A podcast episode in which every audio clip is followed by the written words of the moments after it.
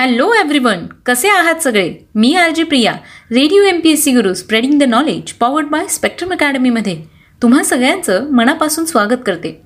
विद्यार्थी मित्र मैत्रिणींनो आपण व्यक्तिविशेष या सत्रात असामान्य आणि अनन्य साधारण अशा व्यक्तींविषयीची माहिती घेत असतो. अशा अद्वितीय व्यक्तिमत्वाची जीवनगाथा आपण व्यक्तिविशेष या सत्रात जाणून घेत असतो. आज आपण व्यक्तिविशेष या सत्रामध्ये डॉक्टर जयंत विष्णू नारळीकर भारतीय खगोलशास्त्रज्ञ आणि लेखक यांच्याविषयीची माहिती घेणार आहोत. डॉक्टर नारळीकर हे अचानक आणि अपघाताने घडलेले पण आपली नाममुद्रा कोरलेले साहित्यिक आहेत.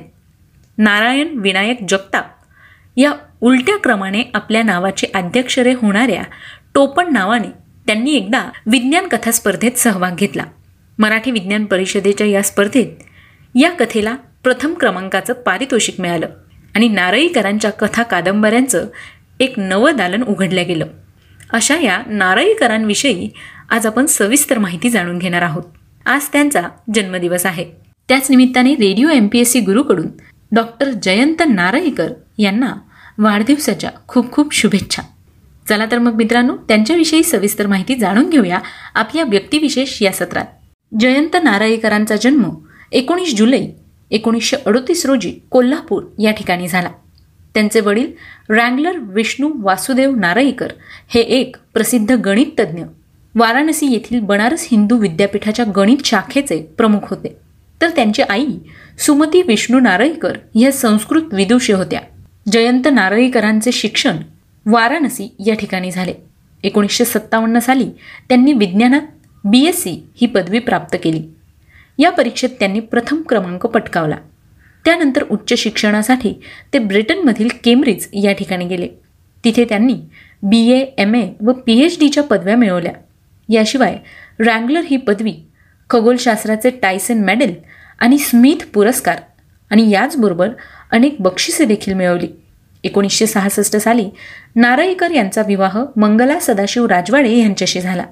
त्यांना तीन मुले आहेत. गीता गिरिजा व लीलावती. एकोणीसशे बहात्तर साली ते भारतात परतले. त्यांनी मुंबई येथील टाटा मूलभूत संशोधन संस्थेच्या खगोलशास्त्रज्ञ विभागात प्रमुख म्हणून पद स्वीकारले. एकोणीसशे अठ्ठ्याऐंशी साली त्यांची पुणे येथील आयुका संस्थेचे संचालक म्हणून नियुक्ती झाली. डॉक्टर नारळीकर यांच्या पत्नी मंगला नारळीकर ह्या नभात हस्ते तारे या पुस्तकाच्या सहलेखिका आहेत. पाहिलेले देश भेटलेली माणसे हे त्यांनी स्वतंत्रपणे लिहिलेलं पुस्तक आहे.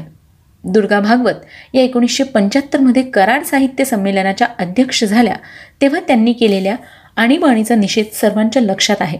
मात्र याच भाषणात त्यांनी मराठीतील विज्ञान कथांच्या प्रवाहाचा उल्लेख करून जयंत नारळीकर यांचा विशेष गौरव केला होता. साहित्य संमेलनाच्या व्यासपीठावर झालेल्या नारळीकरांचा गौरव त्यांना त्याच संमेलनाचे अध्यक्षपद देऊन सार्थ ठरविण्यास मराठी समाज आणि सारस्वताने मात्र पंचेचाळीस वर्ष लावली.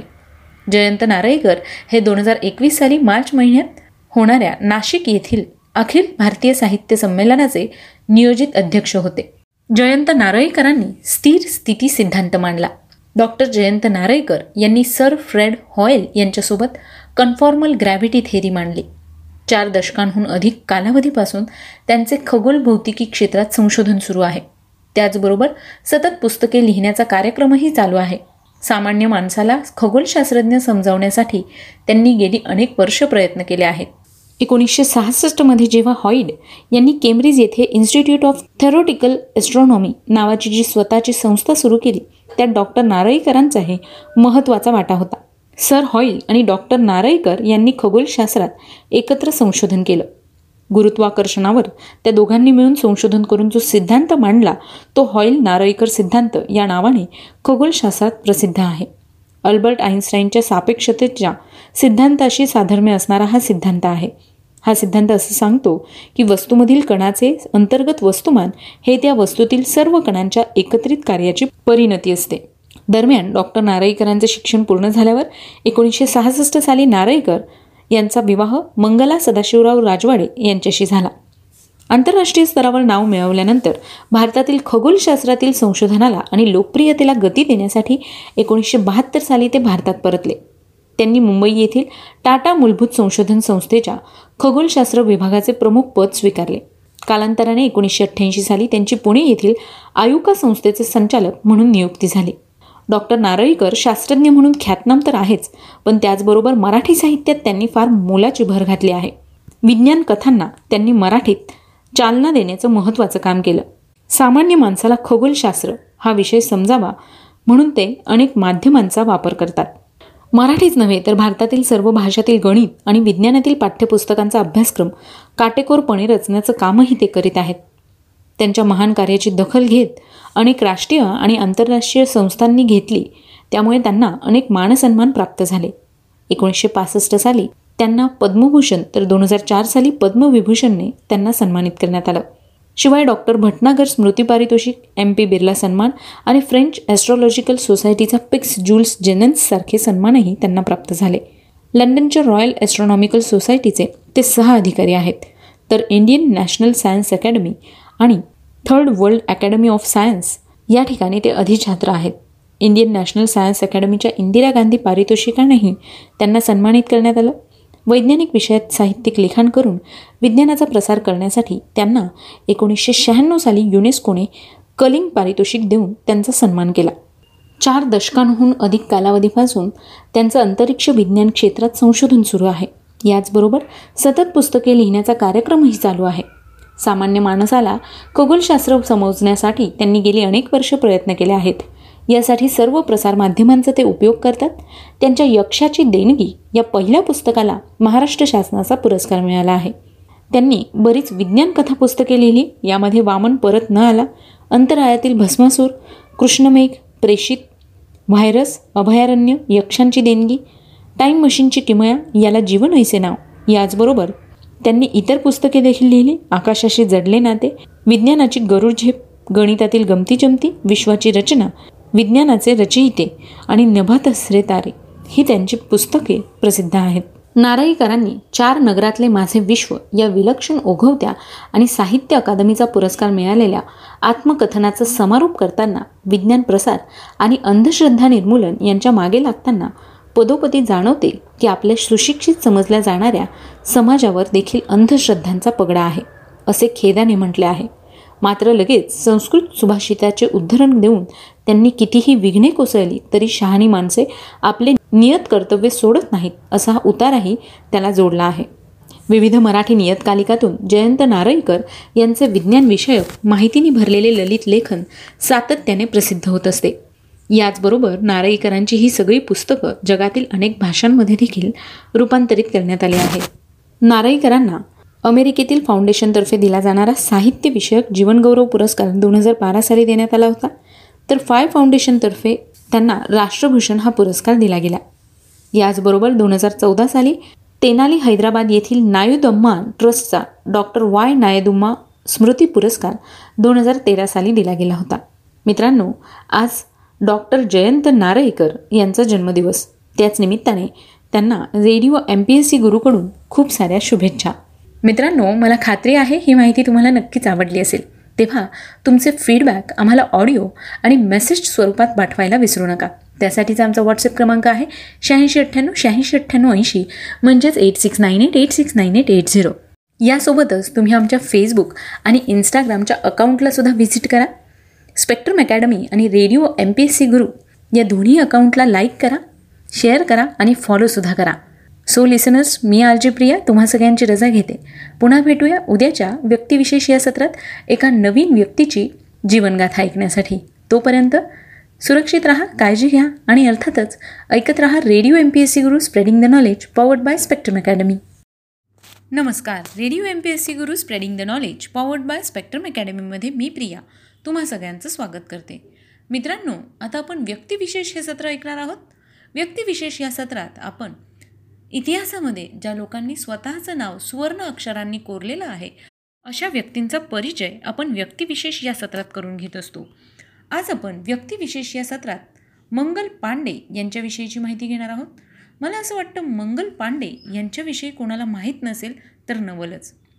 मंगल पांडे आद्य भारतीय क्रांतिकारक. मंगल पांडे हा भारताच्या अठराशे सत्तावन्नच्या स्वातंत्र्य युद्धातील आद्य क्रांतिकारक मानला जातो. मंगल पांडे यांचा जन्म उत्तर प्रदेशातील फैजाबाद जिल्ह्यातील नगवा या गावात एकोणीस जुलै अठराशे सत्तावीस रोजी एका ब्राह्मण परिवारात झाला. त्यांना लहानपणापासूनच धाडसी कृत्यांची आवड होती. नेमबाजी तलवार युद्ध इत्यादी कलांमध्ये ते पारंगत होते. मंगल पांडे त्याचबरोबर आपल्या हिंदू धर्माबद्दल अत्यंत संवेदनशील आणि अभिमानी होते.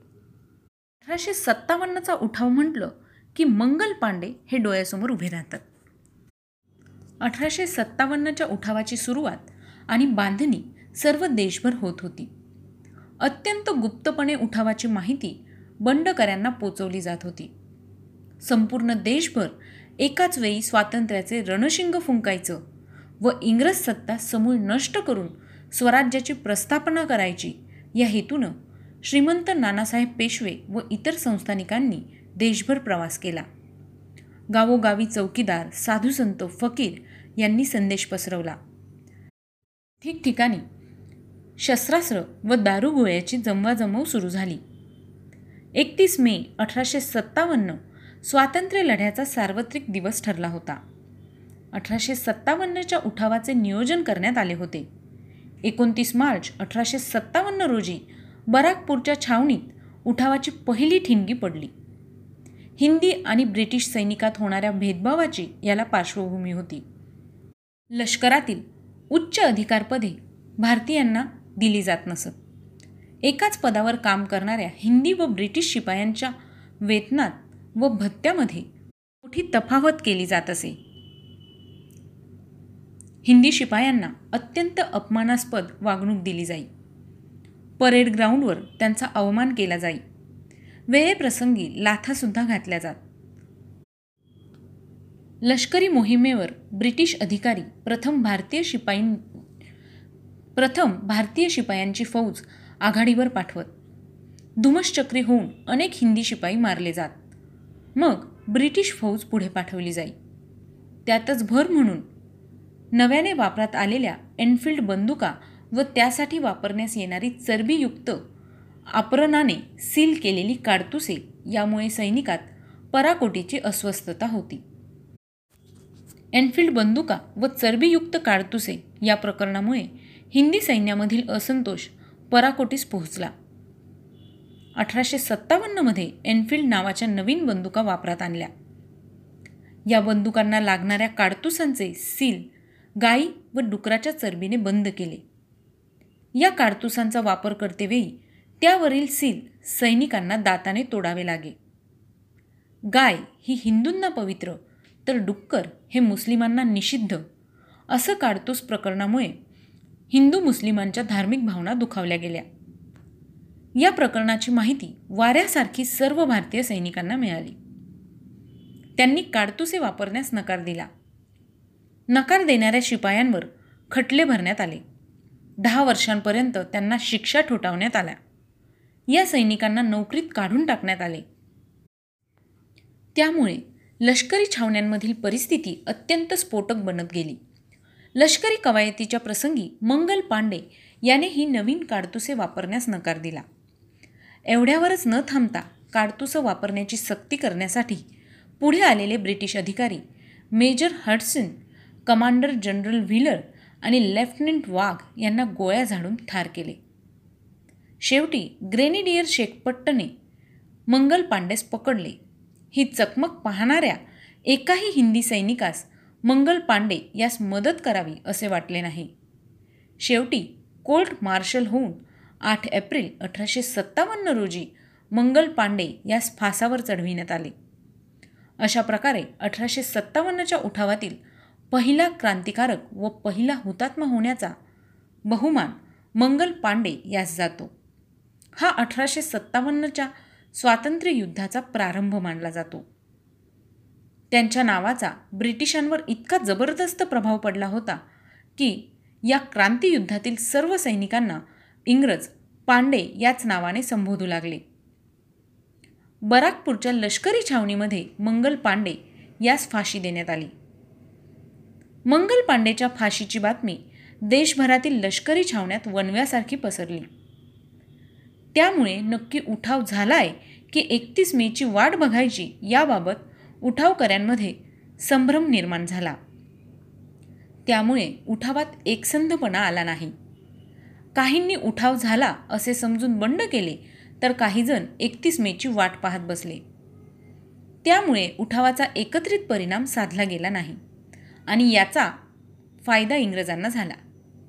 शिस्तबद्ध पद्धतीने इंग्रजांनी अठराशे सत्तावन्नचा उठाव मोडून काढला. भारत सरकारने पाच ऑक्टोबर एकोणीसशे चौऱ्याऐंशी रोजी मंगल पांडेंची प्रतिमा असलेली टपाल तिकिटे जारी करून त्यांचा सन्मान केला.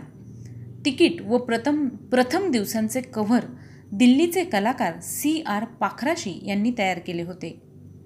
मंगल पांडे यांनी ज्या ठिकाणी ब्रिटिश अधिकाऱ्यांवर हल्ला केला आणि नंतर मंगल पांडे यांना फाशी देण्यात आली. त्या जागेवर शहीद मंगल पांडे महाउद्यान नावाच्या एका पार्कची उभारणी बराकपूर येथे करण्यात आली आहे. तर मित्रांनो आज आपण व्यक्तिविशेष या सत्रात क्रांतिकारक हुतात्मा मंगल पांडे यांच्याविषयीची माहिती ऐकली. अशीच माहिती ऐकण्यासाठी ऐकत रहा radio M P S C Guru spreading the knowledge powered by spectrum academy